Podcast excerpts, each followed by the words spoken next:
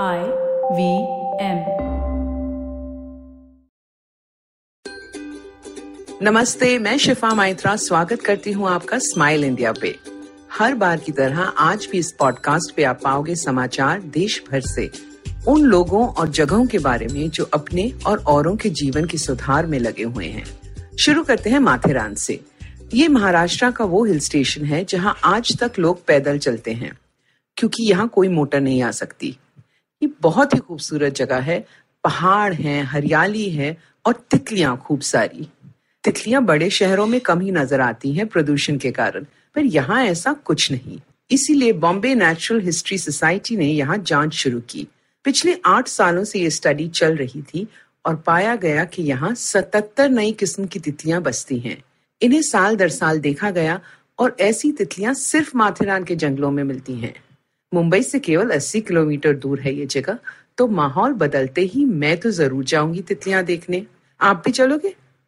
पुष्पा भट्ट को अगर आप सब्ज़ी खरीदते हुए देखो तो वो अपनी साड़ी, बिंदी, सिंदूर में किसी भी गृहिणी की तरह लगती है। पर ये औरत सबसे अलग है। पुष्पा मुंबई में रहती है, ऑटो चलाती है दिन भर और रात को डिस्को में बाउंसर है। घर की परिस्थिति बिगड़ी तो पुष्पा ने निर्णय लिया कुछ करने का। मानसिक बल बनाया और तय किया कि वो ऑटो रिक्शा चलाएँगी। लाइसेंस पाया, रिक्शा लिया और काम शुरू किया। लेकिन वहाँ पे खड़े ऑटो वालों को ये बात बिल्कुल पसंद नहीं आई। रोज झगड़े होते और एक दिन तो उन्होंने ऑटो की बुरी हालत कर दी। बस पुष्पा को आया गुस्सा तो अपने आप को और दबंग बनाया ताकि कोई उससे ऊँचे स्वर में बात नहीं कर पाए। फिर महिला दक्षता समिति की मदद से उसी जगह ऑटो चलाने लगी। आसपास के लोगों ने देखा कि कितनी बलवान है तो बताया कि बाउंसर की जगह खाली है, तुम वहाँ ट्राई करो। पुष्पा को नौकरी मिल गई और अब वो दोनों काम करती है। सुबह पाँच बजे उठकर घर का अपना काम करती है, बच्चों के लिए टिफ़िन बनाती है, फिर मंदिर जाकर ऑटो में सवारियाँ लेना शुरू करती है। रात को डिस्को में काम करती है। एक बार तो जॉन इब्राहिम को भी एक लड़की से बचाया, उसने लड़की एक्टर को नोचने वाली थी। हमेशा मुस्कुराती पुष्पा अपनी बेटियों के लिए मिसाल है। तो अगली बार आपको कोई कहे कि ये काम सिर्फ़ मर्द कर सकते हैं तो आप पुष्पा को याद करना। और ये रही नन्नी मुन्नी क्लाइमेट चेंज वॉरियर लिप्सी दुनिया में सबसे कम उम्र की एक्टिविस्ट है क्षेत्र में। मणिपुर में रहती है ये बच्ची जो अब नौ साल की है। चार साल की थी जब ज़ोर ज़ोर से रोती थी अगर कोई पेड़ काट ले।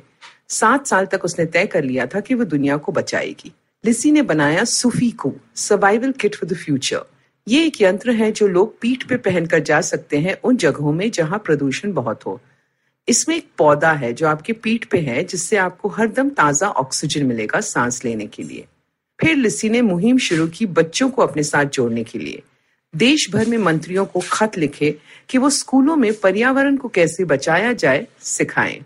हर बच्चे से एक पौधा लगवाएँ। गुजरात और राजस्थान की सरकारों ने ये करना शुरू कर दिया है। लिसी अपने संदेश लेकर 32 देशों में बात कर चुकी है। अब जब अगले ओलंपिक्स होंगे तो लिसी ग्रीन ओलंपिक्स वहाँ शुरू करेगी। जो कोई प्रतियोगिता के लिए आएगा, अपने देश में एक पेड़ का बीज लगा कर आएगा। गेम्स के दौरान सिंगल यूज़ प्लास्टिक बंद रहेगा और वातावरण को हानि पहुँचाने वाली आतिशबाजियाँ नहीं होंगी।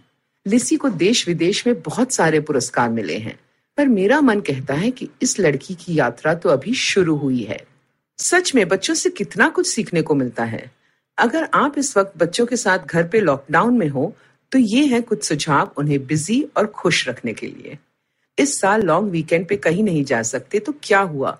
घर बैठे बैठे धमाल मुमकिन है। वर्चुअल टूर्स पे जाओ। उससे पहले बच्चों को बताओ कि कहाँ जा रहे हैं और क्या देखेंगे। म्यूजियम्स नेशनल पार्क्स या समंदर के नीचे भी जाना मुमकिन है टूर्स पे। बीच पे नहीं जा सकते? नो प्रॉब्लम बीच घर ले आओ. अगर इन्फ्लेटेबल पूल है तो उसे रख लो या फिर सोच लो रेत है. स्विम सूट्स पहनो, टोपियाँ पहनो पिकनिक बास्केट में सैंडविचेस और फल लेकर दूसरे कमरे में पहुँच जाओ. अगले शनिवार चादरों का टेंट बनाओ. हर सदस्य को अपनी वाटर बॉटल टिफ़िन बॉक्स दो और एक टॉर्च कैंप में बैठ के कहानियाँ सुनाओ, गाने गाओ. अगर हो सके तो तारों को देखो टेरेस पे या फिर किसी स्टार गेजिंग ऐप पे.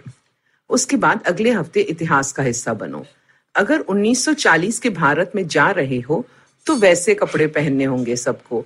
उस वक्त के गाने सुनो, उस टाइम के किस्से सुनाओ। वायरस हमें प्यारी यादें बनाने से तो नहीं रोक सकता ना। अगर आपको ये पॉडकास्ट पसंद आया तो और दिलचस्प पॉडकास्ट सुनना न भूले आईवीएम नेटवर्क पे।